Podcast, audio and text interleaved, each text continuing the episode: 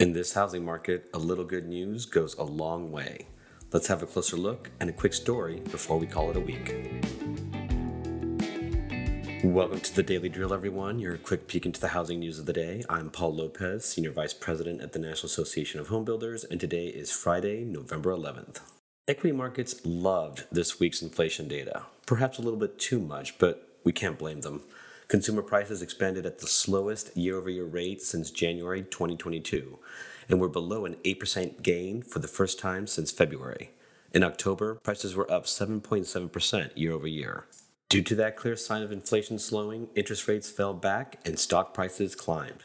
The 10 year Treasury rate is near 3.8%, meaning we should see below 7% mortgage rates in the weeks ahead.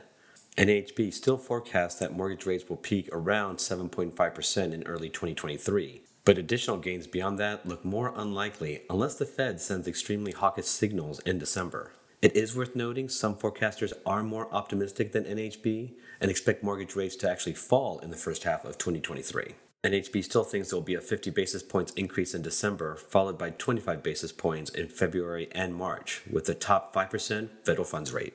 Let's end this election week with a bit of White House news.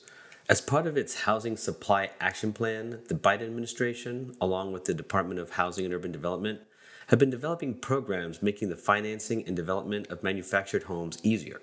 Amanda Snyder at Morning Consult wrote an excellent piece highlighting a new Morning Consult survey that finds that about half of Americans now see alternative housing, such as mobile homes, as a good investment and roughly that same percentage are interested in buying a manufactured dwelling.